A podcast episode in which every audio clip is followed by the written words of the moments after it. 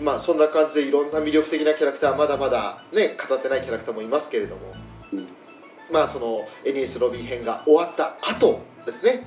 月中ロボさんが言っていた感動のシーンは、うん。そうですね、はい。はい。ね。まあ、そんなそのロブルーツとの戦いとかも終わってでそれともやっぱり海軍あのバスターコール発動してね大将中将たくさんもう NES ロビーに来るわけですけれどはい。そんな中で、あのーあ大将じゃなくて、大佐中佐ですね、間違えました、すいません。大佐中佐がたくさん来るんですけれど、うん。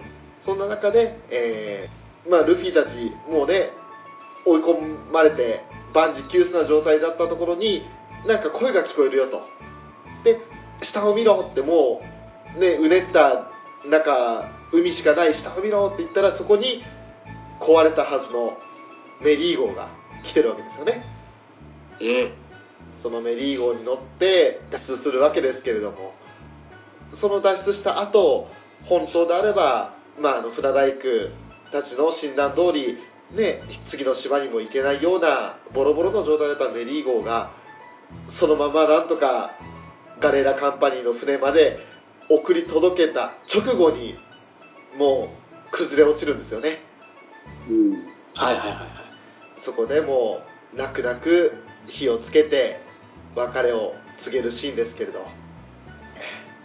いいですか？そろそろ泣いても。今ねあの言葉だいぶね絞りながら話してたんですけど。やっぱ無理かな俺。ここちょっとねダメかな。兄さんこの一連の流れは兄さんはどうでしたか？まあ、普通に考えたらね、とんでも話じゃない。ええ。はいはいはい。船がね、勝手に動くとかねはい、船が喋るとか、えあの、ありえへん話で、こう、普通に読んでたら、こう、ね、読者の心が離れがちな、そういうエピソードやねんけど、はいこうがっつり掴まれるじゃないですか、誰もが。はいはやっぱりなんでか言ったら、やっぱり僕らもメリーゴ好きなんで。メリーゴがもう大好きで、メリーゴと一緒に冒険してきた読者やからこそ、ここで助けに来てくれることに違和感なく入っていけるんですよね。うん。そうですね。うん。このこの描き方ってやっぱすごいと思うんですよね。うんこんなとんでも話を全く違和感なく描いてくれるっていうのは。はいで、その、まあ、ここまで話出てなかったけど、あの、ウソップが、ソゲキングとして、ええなんか、はい。ね、ウラキングさんのなんかいとこみたいな感じで。そうですね。向こうね、狙撃の王様、嫌いですけども。うん、が、その、燃やされるところで、こう、仮面の中からボロボロ泣いてんねんけど、うん。ルフィがここにウソップいなくてよかったとか言って、うん。このシーンは耐えられへんみたいなことを言うんだけど、うんうん、それをもうボロボロボロボロ泣いてるんですよ。うん、もうウソップのここのね、心境を思うともう泣けますよね。泣きますね。またソゲキングが気丈に振る舞うんですよねそうそうそう。彼も分かってるよと、うん。もうねあのまあ仲間8人があそこでそれぞれ泣いてるじゃない、泣泣く人もいればこう目を閉じて静かに別れを告げる人もいますけれどもそれぞれのキャラクターが出てていいなと思うんですそうそうそう。そうんれぞれですよね。もう全く涙を流さないけどちゃんと目を閉じてねあの感謝してるというかそういった素振りを見せてるゾロもいて、うん。うん。そしてタバコをちょっとうつむきながら吸っているサンジ。で、まあ、ワンワン泣いてるのはやっぱりルフィとナミとチョッパーとそして、まあ、ウソップさらにうん。フランキーという形になりますけれど、でロビーもちょっとだけ涙ぐんでるんですよねうん。うん。あの8人の、まあ、様子がすごく印象的でみんながみんなメリー号に感謝してるんだなってところ分かるシーンでしたようん。うん。今ついさっきねあの感動の途中でアリさんのナイスパスが来てちょっと涙引っ込んじゃったんですけど えっとソゲキングさんじゃなくてウラキングさん 何ですか？あのあなたのそのウラキングはどちらの島なんでしょうか、それはもちろん裏の島ですよ。裏の島ってどこですか？そこでしょうね。狙撃の国からやってきた狙撃キングと、裏の国からやってきた裏キングさんですね。そうですそうです。裏の王国からやってきた裏キングですよ。まあね、あの、裏キングダムなんていうツイキャスをやってらっしゃいますけれども。はい、ありがとうございます。あの、手配書とかはないですよね。大丈夫ですよね。ああ、大丈夫、うちね、犯罪率はゼロに近いんで。うちの国は。犯罪するもクソもないんで。そうですね。全員が裏やからね。そうそうです。よかった。なんか、 Dead or Alive で何百万ベリーとかけられてたらどうしようかと思いました。いやいやいやいやね、かけるね、お金もないということでね。財政難、財政難。大勢な。海軍も見向きもしない。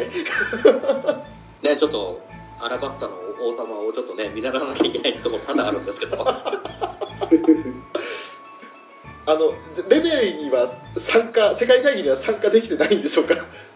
残念ながらね、まだ本当に小国なんで、ああ、そうでしたか。それは大変失礼いたしました。それがね本当に加盟できてないんじゃない？まあ冗談はこの辺にやっておいて。ちょっとね、あの、途中、省略するところも多々ありましたけれども、ざっとこんな感じで、ウォーターセブン編ということになるわけですね。うん。そうですね。ねまあ、最後はね、そのメリーゴと別れを告げた後、また、あの、ウォーターセブンに戻りまして、で、まあ、束の間の休息を取りながら、実は次の船が作られていたり、作るための材料が発注されていたりといったことになるわけですけれど、はいはい。えーまずその、ウォーターセブンに戻り、そして、ルフィは、ね、あの、寝ながら飯だけは欠かさずに食うなっていう器用な技を 覚えたりだとか、うんうんえーそんなことな、ちょっと笑うエピソードもありつつ、そんなルフィたちのもとに、とある、ね、あの、海軍のお偉いさんが来るんですよね。うん。モンキー・ディ・ガープという、まあ、ルフィのおじいちゃんですね。うん。そうですね、はい。で、打撃が効かないはずのルフィにげんこつで叩き起こすと。うん。で、ルフィも、いてーって言うんだけど、ゴムのお前に、ただのげんこつだが効かないはずじゃねえのかって言ったら、まあ、それは後々語られる覇気を使ったげんこつになるわけですけれど、うん。じいちゃんのげんこつだけはいつも痛いんだっていう感じで、まあ、叩き起こされるわけですが、そこでちょっと懐かしい奴らが出てきましたね。うん。はいはいはい。もうやっぱりコビーですよ。うん。うん。最初誰かわかんねえっていうね。うん。あとはヘルメッポ。はい。はい。ヘルメッポはククリ島なんていう珍しい刀を持ってんななんてゾロにも言われたりしてましたけど。う。うんん。あれは、目元がちょっとかっこ悪いキャラクターだったから、うまく、あの、バイザーつけてかっこよくなりましたよね。うん。そうですね。でうん。そんな登場人物も来たり、あとは、ね、あの、失ったその2億ベリーを使って、フランキーが、あの、勝手にその木材、ちょっと貴重な木材を発注していて、宝珠アダムという伝説の木材ですけれども、ね、ゴールド・ロジャーの船もそのアダムを使って作られたと。だから、その木材が手に入ったら、それで俺が船を作るから、それに乗っていってくれないかなんていうふうに、フランキーはルフィたちに言うわけですけれど、ルフィたちというか、ルフィ、あの、麦わの海賊団に言うわけですけど、そんなことで、まあ、結局その、ガレーラカンパニーのアイスバーグだとかが中心となって、新しいサウザンドサニー号という船を作るという流れになっていくわけですけれど、アニさんとしてはいかがでしょう？この一連のバトルが終わった後の、ちょっとエピローグ的な感じになりますけれど、うん。あのー今までのね、エピソードでもね、ずっとそうなんですけど、はい。終わった後の宴ってね、僕大好きなんですよ。えうーん。アラバスタの時もそうやしー、、はい。空島のね、宴が大好きなんですよ、僕。はい。どこのあれでもね、もうルフィは宴大好きやから、やるんやけど、ほんまに見てて楽しそうなんですよね。うん。うんうんうん。うん。あれもね、なかなか、こう、戦いが終わった後の、この描き方として、はいこう見てて気持ちいいっていうかね、うん、このバカ騒ぎ加減が楽しそうっていうか、えうん、いいですよね。あうんですね。うん。あと、終わってから何かありましたっけ？そうですね、あの、やっぱり一番注目点としては、懸賞金が上がったところです。ああ、ああ、そうですね。世界政府に喧嘩を売ったってことで、はい。うん。懸賞金上がりましたね。え一味丸ごと懸賞金かけられるわけですけど、まずはルフィが3億ベリーでしたね。うん。で、ゾロにももともと6000万ベリーかけられたんですけれども、1億2000万ベリーと倍に跳ね上がると。えーまあいろいろありましたけれど、一番の問題作があるじゃないですか。あうん。あ、ありますね。ね、こいつ誰だっていう黒足のさんですよ。ね、あの手書きでなんかなんとなくそんな感じじゃないかっていう書かれ方をしていてサンジがまあとんでもない顔してるじゃないですか俺そのサンジの手配書を見たバラティエのメンツが面白いんですよ ありましたね。ありましたね黒足のサンジでおなじみのバラティエ今日も書いてですみたいな感じで3ページぐらいのエピソードありますけれどもうん。あの手配書を見た時のまあゼフの笑い顔ですよねうん。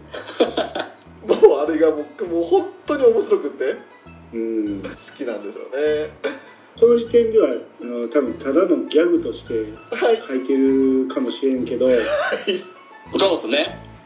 のこれ後々ね、後聞いてくるんですよね。聞いてくる。で、うん、まあまあ、わかりやすいやつもあれば、そのもっともっと先にまたあるじゃないですか。これがいい振りになって、はい。うん、っていうのを、まあ今まだ話さないですけど、はい。この手配書をね、うまい具合にストーリーに絡めてるなっていう、うん、ありますね。この、京田さんやるなっていう。うんうんうんうん。うん。あの全てその捨てないんですよねその場で終わらせないでちゃんと拾って話につなげてくるのが上手ですよね、うん。うんうん。こここで、こんな手配書やった頃こそ生きてくる後のエピソードっていうのが絶対ね、あるんでね。うんうんい、いことあっとんなぁと思いますね。あとはあれかなナミがプールで水着姿で泳いでる時に可愛く写真撮ってもらったからよかったけどって言いながらそれが手配書になってるじゃんうん。はいはそれをあのここやし村のねあの、駐在さんうん。が写真引き伸ばして自分の駐在所に貼ってあるっていうのをあのシーンも ありましたね。うんけしからんこんなのね変な男が集まってくるなんて言いながらでもその写真は気に入ってるんでしょって言って ああいうなんかあのほのぼのエピソードがいいかなとでそこであの野次子が言うんですよねでもあいつらちゃんと約束守ってるじゃんと波から笑顔を奪わないって約束守ってるよってうんうん。うんうんうんあの一言でもうああここやし村のエピソードが思い出されるって感じですよねうん。そうですね。あとはまあチョッパーの方はね限りなくもうほのぼのとしてるんでうん。わたあめ大好き。うん。ドルトンさんがね、金額は何かの違いかと思いますが、って言ってドクタークレハに見せたらね、まあ、元気な、元気だったらそれでいいさね、みたいな、うんさらっと終わっちゃいますけど、うん。そんなね、あの、新しい手配書が届いたり、そして結果的にはそのサウザンド2号が作られて、なおかつ、船大工としてフランキーも仲間に加えて、さらに。喧嘩別れしたウソップもね、あの最初はね、調子に乗ってというか、おい、俺が一味に復帰してやるぞーみたいなことで調子良さげに言うんですけれど、うんうん。最終的には、すまん俺が悪かったですよ。うん。もうね、あの本当にあのセリフを言った時に、まあ、ルフィも、このバカ野郎って、早く乗れっつって手を伸ばすじゃないですか。うん。ああもうお互いにね、もうちょっとした言葉のあやというか、なんかこううん気持ちが追いつかない時に次々と災難が畳にかけてくるもんだから余裕がなくなって、ね、その場の勢いで行ってしまったところをお互いに後悔してるっていう。うん。だからもうすごく時間かかりましたけれど、でも結果的にその雨降って地固まるというか、うん。あ。うんうん。ね、そんなことを描いてるんじゃないかなっていう印象があります。うん。あだから、ゾロが、こうけじめをつけんと、仲間には迎え入れへんみたいなことを言うじゃないですか。はいはいはい。あれもこう、ゾロを、こう、本質ついてるなと思うんですよね。そうですね。このこんなやつでも船長だから、こいつの意見に従われへんやつは仲間には戻られへんっていうね。うん。あまあ、あれもまた不利になって、こう、戻ってやってもいいぞっていうウソップに対して、こう、みんなが手を差し伸べない。うん。うんうんうん。うん。やけど、こう、最終的に、ね、ウソップが、ごめんっていうね。うん。あの辺も、こう、振りがだいぶ効いて、そこで、こう、やっぱ、みんな戻ってきてくれてありがとうっていう、読者まで引き込まれるところですね。そうですね。う。うんん。本当に。ゾロは、あれ、形としては別に何もないんですよね。ただの戦闘員っていう扱いになると思うんです。でまあ、ゴールド・ロジャーの船でいう、まあもちろんロジャーがルフィで、で、うんレイリーのような冷静で、まあ非常にクールな立場で、うん。全体を見通せるでなおかつその真に迫るようなことを常に言っている、まあ、ストイックな感じな雰囲気が常にあるのがゾロって感じですうん。普段寝てばっかりでもやっぱりちゃんと見るところ見てるってところがやっぱかっこいいなっていうふうにうん。かっこいいね。うん。それで結局あの4番目と9番目あ違った。4番7番目だったか。というようなタイトルサブタイトルで一つ物語が作られるぐらいの仲間離脱した仲間がまた復活するんだよっていう話がありましたけれども。はいはいはい。ごめんなさい。ちょっと正確に今タイトル覚えてなかったんですけれど、まあ、結果的にそれでロビンもウソップも帰ってきて。うん。で無事に、まあ、仲間8人ですね。になって次の島へ向かうといったところで、まあ、今度はこれからこのスリラーマーク編ということになるんですねはい。そうですね。はい。うん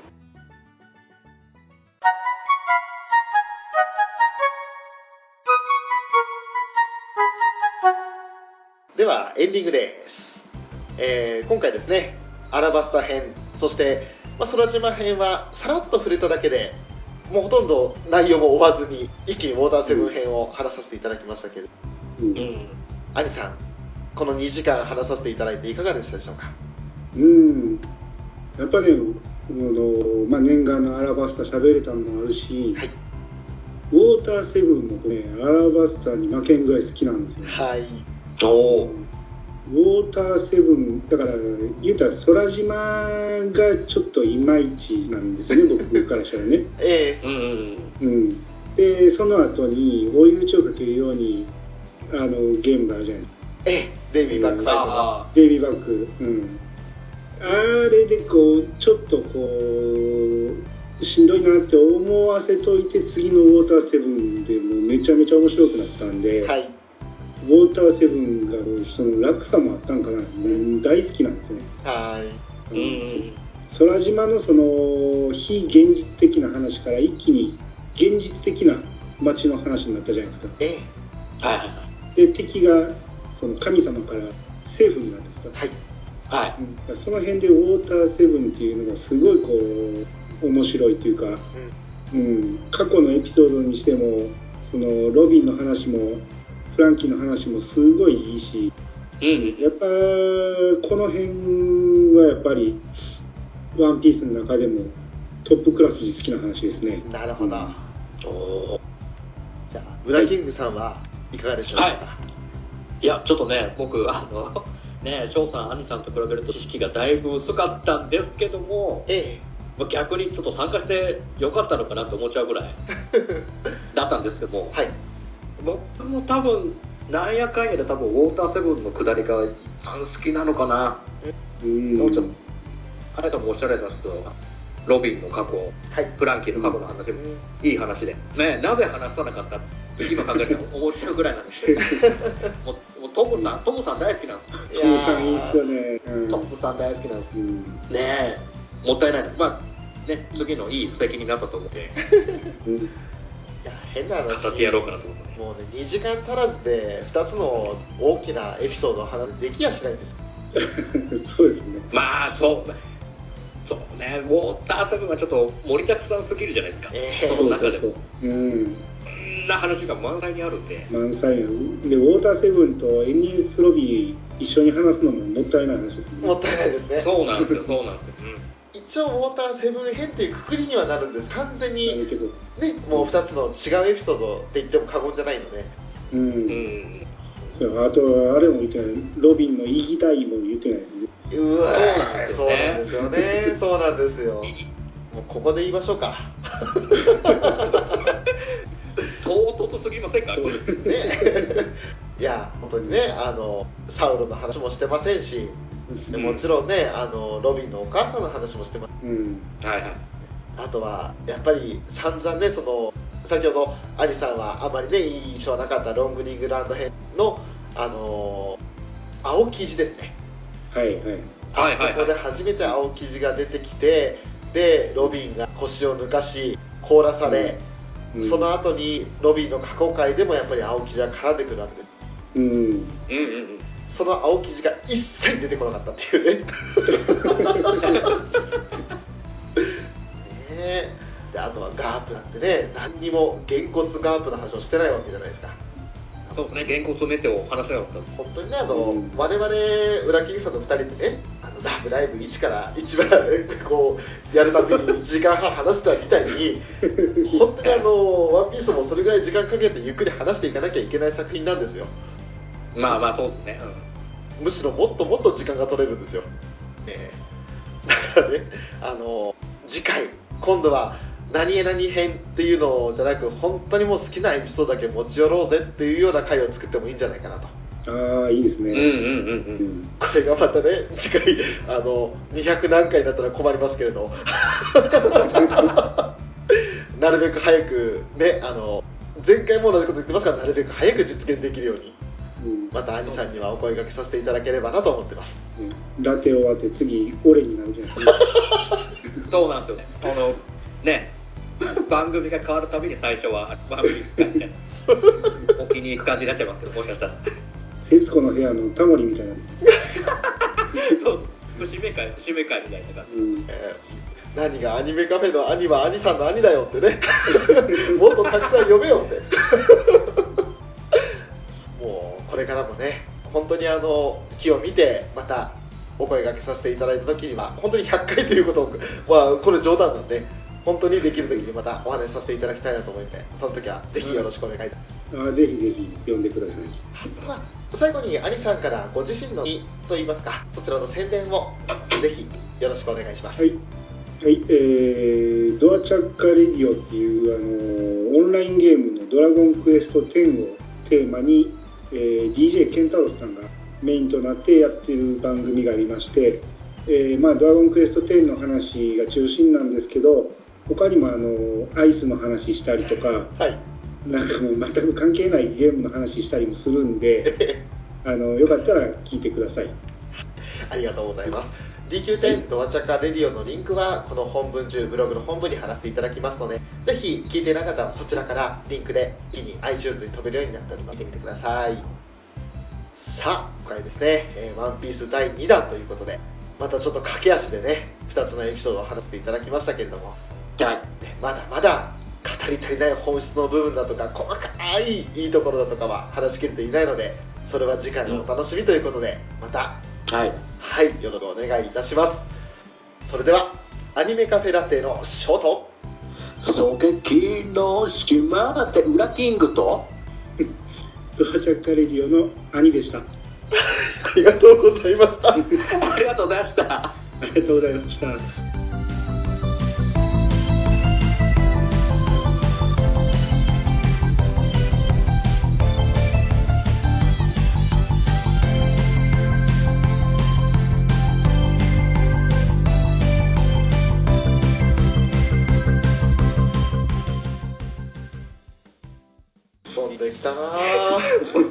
ごめんなさい。もうちょっと、とトケキング知り合い説がね、言われたんで、あもう歌わ歌わなきゃいけないトケキングの歌は。よくそんな歌覚えてたんだありましたからね、テーマソングがね。ありますありましたねよし、歌ってやろう。まさかのですよびっくりしました今 いや本当に兄さんありがとうございましたありがとうございましいえいえこちらこそありがとうございます。しかった。やっぱりアラバスタ編は話せてよかったです、本当。ですね。ううんん。いやー僕も泣きそうになりますからね、ああいう。本当にもでウラキングさんはずーっとアニメは見てるんですかまあ飛び飛びですけどうんでもそうです2年後に入る前ぐらいまでは大体見てるかなおー僕ね、チラチラ見ててね、あのー頂上戦争の時は結構見てたんですよ。で、あの時にね、思ったんがね、白ひげが死ぬシーンめっちゃかっこよくなかったです。ああかっこよくはいあっこだけなんか別のアニメ始まったみたいな変な演出入ってたでしょね。ああそうだったかもしれないですねうん、なんか黒ひげが白ひげに対して攻撃するときにちょっと違った演出がパシパシパシって入ってたんですよ。うん。で、あ、最近のワンピースこんなんかと思ったら、そこから普通にまあのシーンああだけ、そうん、何やったのかなと思って。やっぱ作画の人がやっぱ好きだったんでしょうね白フェが相当でしょうね。力入ったんでしょうねで、立ったまま大往生して、はい背中に逃げ傷なしっていうのもめっちゃかっこよく描いてたし、ね。そうですね最後のねあれありましたね、う傷の数が全部言ってうん。あれかっこよかったですよ。かっこよかったですねうん。基本的にあんまりワンピースのアニメ見えひんのが聞き取れないんですよ。あワンピースのセリフが全然。なんなんやろあなああそうかもしれない。うん。そのすっごいキャラが立ってるじゃないですか、みんな。で、そのキャラで喋るから何言ってるかわからへんっていうのがすっごい多くて、うんうんうん。うん、聞き取りづらいなと思ってたんですよ。ああ確かにそうかもしれないですね。うん。まあ言うてもその今でも「ワンピースやってる時間僕車乗ってること多いんで、はいはい。今でもその車乗ってる時は見たりするんですけど、はいはなんか9時58分か9分ぐらいまでやってます。そうですね。い。そうですね。もう CM またがずに次のあの始まりますね。始まりますよね。はい。はいすごいな最初の方がだからだいぶ振り返りが多い。うん。多いですね。はいはいはい。うん。まああれも「ドラゴンボール」と一緒で繋がんと無理なんですよね。そう。まあ。追いついてしまう。でもね。はいこの間のドラゴンボール会、ドラゴンボール会じゃないか、浅沼さん会、はい。まさかの翔さんが、あのーそう。全然見てないっていう、え人造人間スタートはびっくりしましたね。びっくりしましたね。えいや、あの、どうだろうと思って。改めて考えると、見てはいるんですよね、その前のフリーザ編とかも、きっと見てはいるんですけど、あの、うん。もう本当にちっちゃい頃、幼稚園とか保育園の頃なんですよ。あわ。わうわうわだもんですから、うんなんか幼稚園のお遊戯会とかでカメハメハとかってやってた記憶はなんとなくあるんですけれど、うんそれから当時のあの8ミリテープに残ってたんですけど、ただ、俺自身は別にそのドラゴンボールが好きだからカメハメハしてたとかじゃないんですよ。あーなんかこう。仮面ライダー変身みたいなことでやってる男の子の遊びっていう感じですよ。へこのね、アニメだとかを、まあ、アニメとして認識をして見始めたのが人造人間から。だから自分の記憶としてもそこからがよく残ってるっていう感じですね。なるほーど。ああのージャンプでドクタースランプから読んでた僕からしたら、あおおジェネレーションギャップですよ。ドドクタースランプが終わってしばらくしたらこうドラゴンボールが始まるよみたいな告知があって、はい。そっからもうずーっとドラゴンボール終わるまでジャンプ買い続けてたから、ああ、そうなんですね。ああすごい。うん、だからドラゴンボールが終わったらもうジャンプ買うのやめようと思ってはい。でドラゴンボール終わったところでそのスラムダンクが面白すぎてやめられなかった。はいはいはい。なるほど。スラムダンクが終わってもきっぱりやめましたねジャンプ。あそこでしばらくね、止まってるから、僕、ワンピースを読んでなかったんですよ、最初。あうん、連載始まったの知ってるんやけど、なんやこの絵はと思って読まなかったのね。はい。でだいぶ経ってから面白いよって勧められて借りて読んだの。はい。おうん。だから、ワンピースのスタートはちょっと遅いんですよ、僕。あでそれも、チョッパーの手前で借りたところが終わってたんで、うんだからチョッパーの話がいいよって聞いたのもだいぶまた後なんですよ。あああなるほど実を言うとショーもワンピース最初全然ハマってなかったんですようん。で弟がコミックス集めてうん。35ぐらいまで集めたんですよね弟が前回うん。当時35巻まででであのーまあ、ちょっと仕事の関係だとかもあって本を置いていくよとでうん。最初売ろうかなって話を弟がしたんですけど売るぐらいだったら俺もらって読むよって言ってそれで読み始めたのがきっかけでドハマりしちゃったってお始まりとしては実はアラバスタ編もほとんど見てない状態でその時あったコミックスを全部見て超すげえと思ってそれからは今度自分で買い続けて今に至ってるおー。本当ピースも大して見てます当時ジャンプ本誌でよく見てたって言ったらそうですね。記憶あるのはワイルドハーフだとか。ああよ渋いね。渋いって言ったら失礼か。なんかちょっとあのメインどころではないですよね。うん。なんかジャンプのアニメといあ漫画といえばっていったところでは出てこないタイトルですけど。あとは好きだったのはああの後藤清十郎。ああわかる明瞭亭後藤清十郎っていう。へー。それだとかまあもちろん地獄先生ヌーベイもやっぱり一番はホイッスル。ああえ、ホイッスルってジャンプやったんですか？あジャンプです。ジャンプ漫画です。へー。ホイッスルがやっぱり一番ドハマりしてあと他にはシャーマンキングとか。そう。コミックスあデスノート。あその辺は本誌でよく見ててたまにコミックスも集めてたって感じうーん。あーだいぶ世代が違いますね、やっぱほんまに。そうですね漫画とかアニメにハマるのも若干遅かったのもあるんですけどそれでもやっぱりちょっと差は当時浅沼さん裏金さんの話しててもあの6歳以上の差が感じられますね ああそうか うん。そうだねだからね全然天界一武道館の話ついてこなかったもんね。もう天下一武道会はあのゲームでしか記憶がないぐらいですから。あまあファミコンの。あなるほどね。か、優勝しちゃったもんね、も知らんわけか。あ分かんないです。いいかじゃあ聞いちゃうね。そうでも最後にねダブルノックアウト式に立ち会って優勝しちゃったもんねってポーズつけて言った方が優勝っていうだったんですよ。へそれで悟空勝てずに、次の天津飯にも同時に落ちてたんやけど、その、車に当たったのがそう、もう地面扱いになって。ーおお一応早くだから悟空が早く着いたってことで負けになって。うん。だから悟空は天下一武道会では勝てへんってなってたんを、お次のマジュニアの時に、どうしても勝ちに渡るね。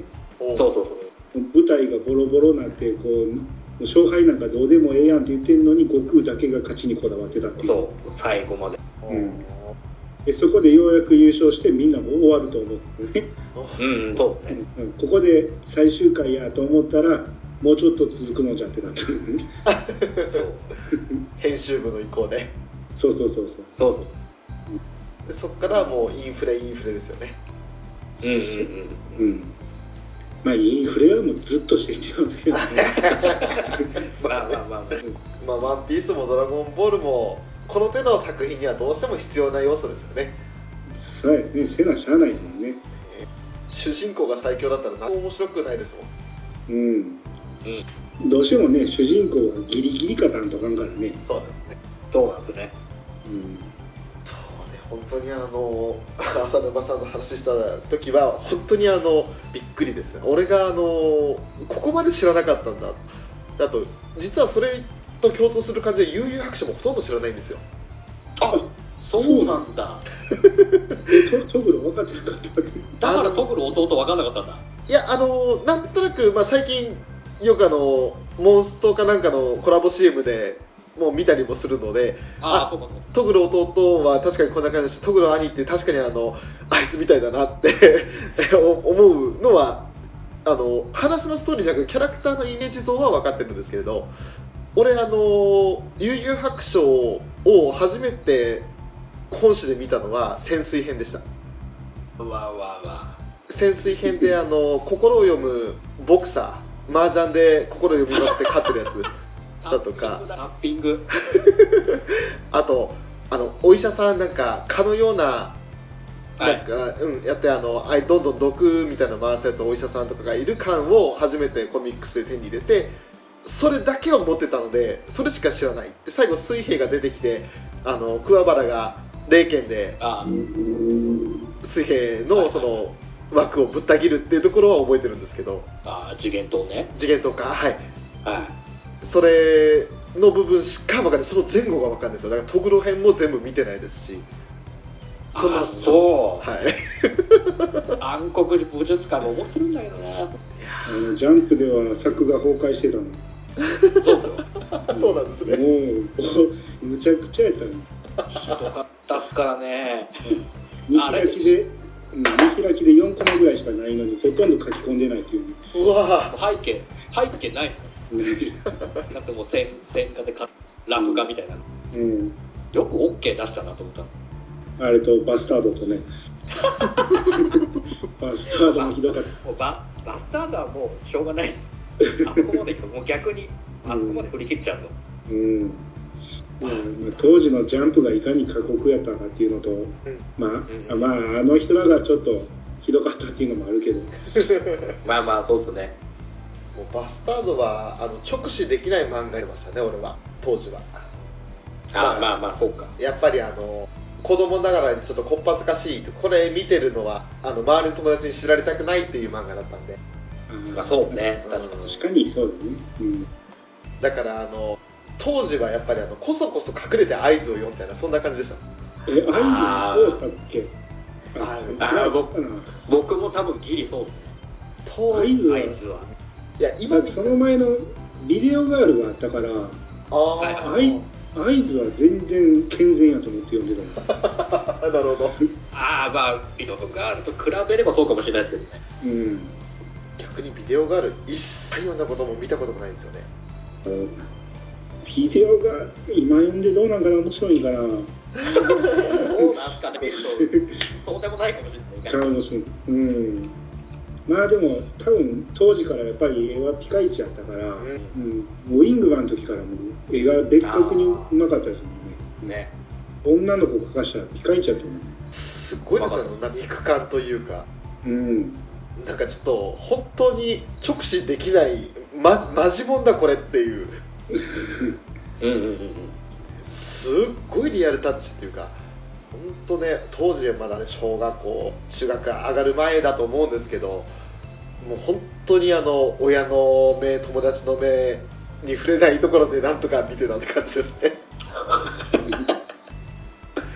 ウィングマン終わった後にあの編集の鳥島さんがはいはいはい。「君は女の子描くのが上手やから女の子を主体にした漫画を描きなさい」って言ってビデオができたんですああ、そうっすね。うんだからそこからもうほぼ女の子中心に描いていってるでしょ？合図にしても。はい。なんかキャットガールみたいな。なんかそんな女のヒーローもんもあったし、うん、お今ねあのあまり話が盛り上がってきた。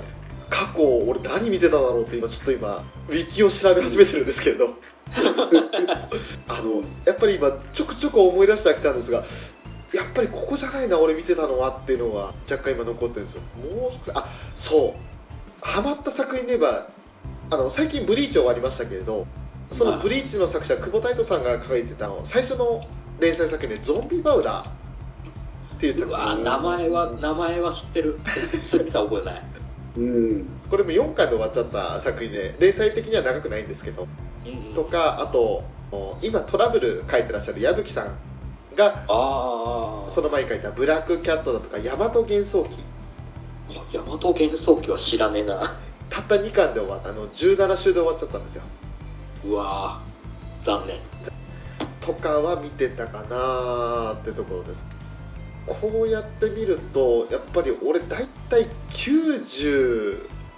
96年とか95年ぐらいから本を読んでますおーああ。なるほど、なるほど。今見てる中で途中から見たっていうので記憶があるのはあの陣内流柔術部柔術武闘で真島君すっ飛ばすとかうあわいいとこつくね、ます。あったなあとはですね、まあ、ルロケンはもちろん見てましたけどこれもげあの連載開始当初からなくもうだいぶ経ってからなんでルロケンで記憶に残ったのはやっぱりあの本当に獅子王誠の終盤あたりからああ。一番残ってるのは縁日編です一中編か。あとは、まあ、さっきあの後藤誠二郎出しましたけどその後藤誠二郎書く前のカズはじめさんの漫画で「マインドアサシン。あうーわーあったな、あったな」うん。それは見てました今。あのこうやって改めて見て。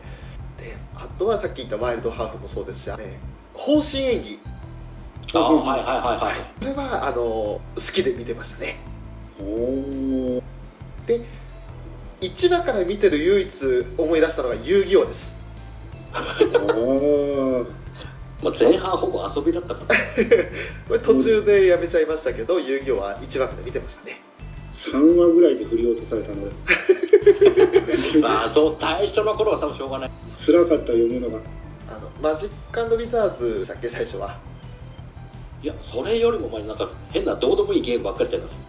ありますよね、うん。なんかただ闇のゲームだとかって言ってなんか食ったらねえことばっかり言ってあの辺がもう一巻の全部はもうすっごい最悪で会話が出てきたところが一回盛り返したんですよね。ああ、そう。まあもう俺からしたらなんか後ろの百太郎を読んでるような感じ。この裏に腹さで置くべきか的な。そうですね。そんな感じでしたよ。暗い話だったの あーあとは98年まで行きますけどルーキーズ。ああ、言ってたね。はい。この辺ですねやっぱりまともに見てるルーキーズとかホイッスルとかシャーマンキングとかあとライジングインパクト。うわ、ゴルフ。ゴルフ。今7つの大罪っていうのをマガジンでやってる鈴木中馬さんがジャンプで書いたゴルフですね。うん。えー、そうなんや。はい、あのなんかスイートスポットってマシンのが光って見えるあの東北弁話す男の子の話ですえうー、ん。結構あのふざけたゴルフしてますけどまあ面白いんですよ。ほうほうほう。ああ光の語。はいはい。はいはい。でテニスの王子様。お。テニスの王子様を読んだのが当時中学校2年生で。うわ。そうか。で中学校2年生でテニスの王子様を読み始めてから俺高校入ってテニス部入ったんです。おーツイストサーブ打ちたい もう、やるね。そうですね。それで入ってあ,、まあ、あとはナルトも最初の方は見てましたね。うんうんうんうん。うんうんうんずっと追っていくと記憶に残ってるのはあピューッと吹くジャガー。あ、ジャガースタート？えっ、とすごいよマサルさんは見てはいませんでした。ただ学校へ行こうとかでネタにされてるのは知ってました。おー。あマサルさんしか知らないですけどああなるほど。うん。あ。うん。あとは梅沢春人さんのあの「ボーイ」っていう作品があったと思うんです。うんうんうんボーイはほとんど見てなくてブレーメンスタートですね。うん。あれ、あれ、ブレーメンって天使だっけ？天使となんだっけ？なえっ、と天使の方じゃなくブレーメンはあれですね。不良たちの集まりなんですけどなんて言ったらいいんだブレーメンも説明しづらい漫画ですよね。うん。なんて言ったらいいボーイはもう、ゴリゴリの不良アクションじゃないそうですね。あの背中からバット出すあそうそうそうあそう。あそうですね。それとは別にあのバンド形式であの春日ロミオってやつが主人公であのボーカルのかロミオとギターのレイジベースのランとかっていうのがいてでドラムにあの小ギャルのような男リョウがいたりとかっていう、はいはいはい。その、まあ、ブレーメンの音楽隊がモデルになってるその世界一有名になってやろうぜっていう音楽バンドの話ですね。うんボーイボーはあの保健の先生というか保健室の先生でしたっけ？があのスカートの中にかビデオカメラ突っ込まれてるシーンは覚えてます。ああ、ああ、あったね。はいはいはい。あとあれかな。あのそれの手前の方で風呂に入らされた後全身の毛を剃られるっていうシーンは覚えてます。すげえ。な、なんでそういうとこ覚えてるんですかあの、当時、めっちゃそれで見て興奮してた覚えがある。ボボーイデビューか。ボーイ、まあ、デビューというか、その辺だけは記憶にありますね。だからもうだいぶ終盤だと思います、ボーイも。懐かしい。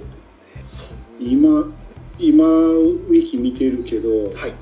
僕が読み始めたのが80年代前半ぐらいで、はい。やっぱ覚えてるのが風磨の小次郎やってたんです。あー、これ、翔さん、うん、わかると思う。車田正美の、あの、セイントセイヤの前です。テイトセイヤの前。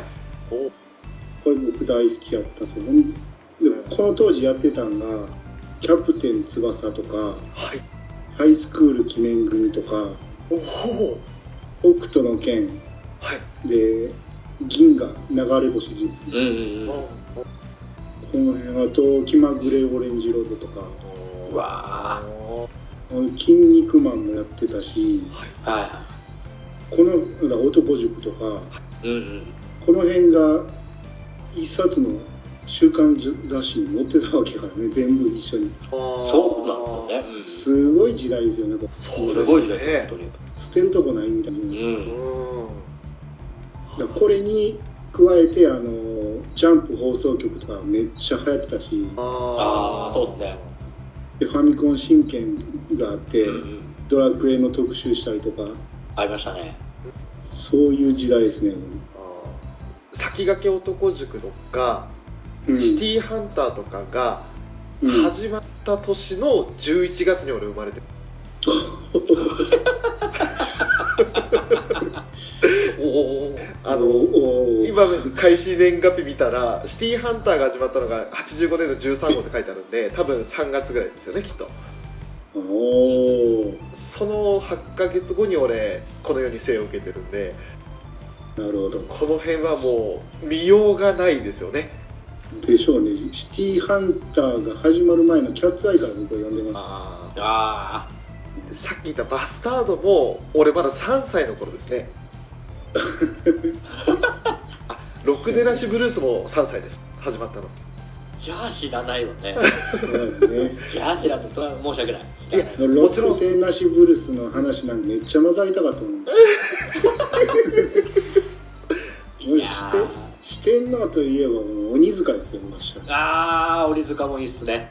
うん、もう最初に出てきたからちょっとその後々弱い感じになったけど、うんあ、そうですね。うん、鬼塚めっちゃ最初強かったですからね。ねうんかっこいい鬼塚も。うん、あのあのねコート着たかったですね。あー、これしてましたね。憧れますね。さっき言ったビデオガール、うん。これが、俺、小学校上がった時に終わってますね、連載。おー。ああ、なるほど。うん、そそういう感じなので、ごめんなさい、やっぱり話が合わんのですね、きっと。あラッキーマンを知らんわけでしょ？ーいや、ラッキーマンはみちらっと見てました。あ、見てました？あラッキーマンはギリ、あのーラッキー、クッキー、八代亜紀ですよね。ー、よく言ってんね。このガモヒロシがデスノートの原作者。そうっすよ。原作者ですよね。はいうん。それを聞いて驚きましたけどね。ねえ、びっくりですね。本当に嘘だろうと思う。とてもじゃないけど、ラッキーマンとはもう繋がらないと思って。うん。うんうんうん。一番覚えてるのは友情努力勝利のあの兄弟愛ですよもう一番ねあの友情マンが大好きでしたね友情、友情だからいつも泣いてるやつだっけ？えっ、と優しいお兄ちゃんっていうイメージですけど個人的に泣いてるのはあれは努力マンすごいな。懐かしい。全盛期で653万部ですよ、こあすごいですあよねーすごい。れ。1週間で653万部ですよ。どんなんやねん。1週間で当時で3億円とかの売り上げってことですよねえぐいな。マクラーレンのスポンサーになったと。そんだけ一週間で売れるってやなりますよ。うんついでにトンチンカンとか好きやったな。いやー、面白面白かったですね。面白かったですね。あの、ジョジョネタに、オラオラオラ言いながら殴ってたんですよ。あ、そうなんですか、えー、うん、そんなシーンありましたよ。怪獣抜けゴしか出てこないんですけど。え、首吊りが趣味？誰？抜け作先生抜け作先生？ああ、そうそうそうそう。あったあった。200億歳と自称年齢。あこれはちょっと今ウィキだけ見ても分かんないな俺 ついでに都人間の1週前に始まったシティハンターが俺やっぱり当時知らなくってつい最近ですよニコ動とかでシティハンターのネタを見て知ったのああ、そうなんですね。あそれまではシティハンターであの TM ネットワークが歌を歌ってたのも知らなかったですしあ。うんああ、なるほど。興味を持とうとするきっかけがなかったですよね、うーん。おおうんまあ、もっこりとかで来たからね。もうこれそうですね。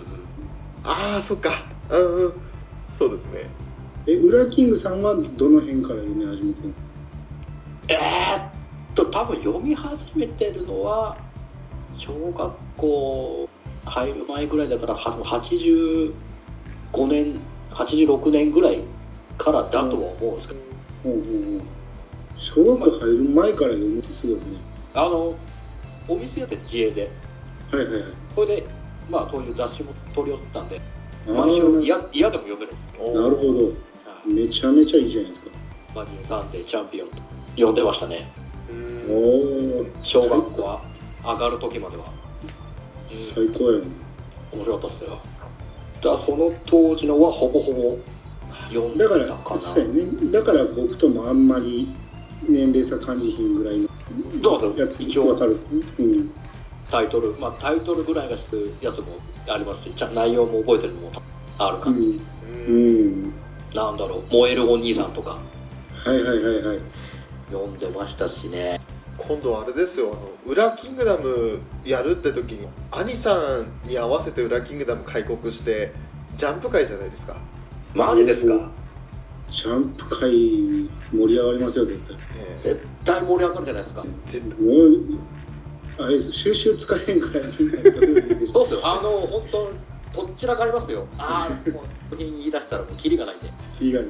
だって今ですらこの状態ですよでこれでもう俺という枷が外れたら多分お二人自由に羽ばたけるじゃないですかいや、多分そしたら、浅沼さんを混ぜて、多分、ロックでなしブルースをひたすら語る会になってる。それでもありじゃないですかだってさっきアリさんね「ろくでなしブルース」の時に参加されたいって話されたんでもう原田誠吉とか話したいですもん。ああ、聖吉いいな。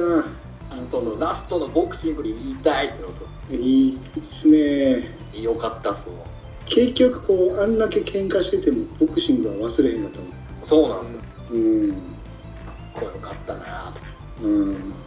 うん今読ん当時は良かったんだけど、と。はい。今今読むと多分ね、千秋にね、イライラすると思う。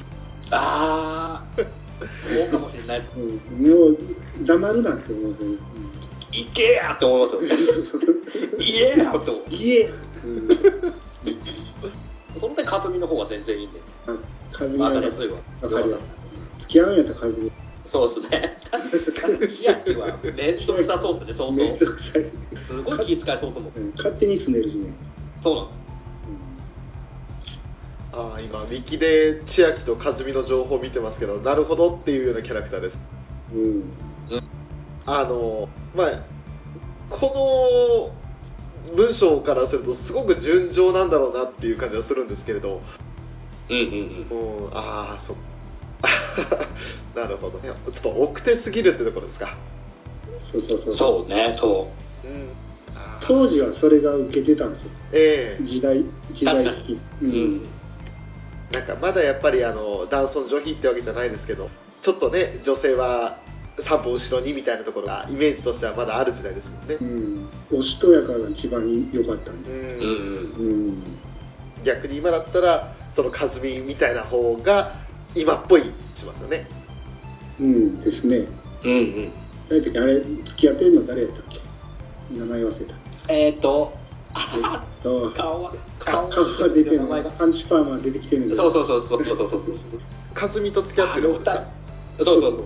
えー、カツジ、カツジ、カツジ。勝地、勝地。うんはいはいはい。あ山下勝次だあはいそうそうそうはいはいはいはいなんでこいつやねんって話よね。そうですよね。あんだけいい男がいるの。か、カツジか、と思って。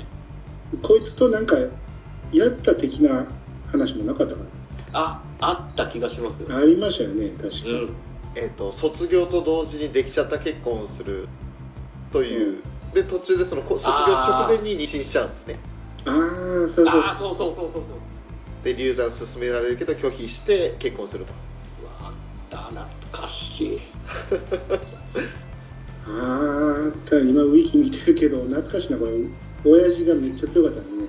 あそうですめちゃくちゃ強かったそうそうですよお寺の住職へってやってるけどめちゃくちゃ強いですよモンソンですか？いや、藤尾。塩うん。いや、いや、藤尾は兄か。藤尾兄貴で陽子は弟でモンソンが親父さんかそうですね、モンソン親父ね。こんな名前やったね。父のお仕置きはヘッドバットが3発が対損で兄貴はさらにパイルドライバーを食らってた。へえこれあのウラキングさんはですね一回ざっと一通り読んでからじゃないとまた面白いところが。そうですまあね部屋にあるんでもうノートがいつでも読めるんですけど。まあ、今ちょっとねあの GJ チャレンジをしてる最中なんですぐになんていかないとね。そうそう頑張るもうだいぶ差開かれてる。ん でとりあえず秋2週間はね。もう多分明日多分全力でやる。久しぶりに一日でやってるやってるかなって あの、武藤の、武藤っておったの傷ある。とえど目の下に目の下やったかなあ傷があるやつで、あこいつの傷の、あの、できた原因のエピソードの話がめっちゃ好きやったんですよね。ーうわなんかあった気がするうん、これまたね、もし読む機会あったら、これこれっていうのを思い出してくだ読みます。うん、これジャンプで読んだ時にね、めっちゃ話題になりました、僕ら。へえめっちゃおもろかったなぁ、言うて。だからちょっと今度本格的に浅村さんと時間を合わせないとダメだ 3人で3人で時間を合わせないとうん。まずはあちゃんとうん千原誠二と千原浩二もいつも乗ってますよ。乗ってるんですね。あー。え今聞いて思い出してあそうだ。小平寺君が行ったと。思ってうん。えとりあえずは目先としてはやっぱ12月中旬早ければ12月中旬にウラキングダム開国した時に浅沼さんと兄さんとウラキングさんでロクデナッシュブルースロクデナッシュですね、ジャンプ会と言っておきながらえろくでなしに誘導します。もうろくでなし会でいいんじゃないですか。いっそのこと。いや言っておきながら言っておきながらの方が面白いかなと。なるほど。うん。ろくでなししか話さないんかいっていう。いいですね。あえてそっちの振りで。そうまあとりあえず今日は一応ワンピース会ということでねもう賞味3時間になりますけれども、そうですもういいいいいいお時間すぎますね。で長時間にわたって本当にありがとうございました。ありがとうございましたいえいえ、ありがとうございます。楽しかったです。いやこちらこそありがとうごいざいまやーこちらこそです。すまた本当に100回と言わずちゃんと会を設けたいと思いますので 本当によろしくお願いいたします。はい、ぜひ読んでください。はい。それでは本当に今日はありがとうございましたありがとうございましたはい、ありがとうございます。これにて失礼いたします失礼しますはい。はーい。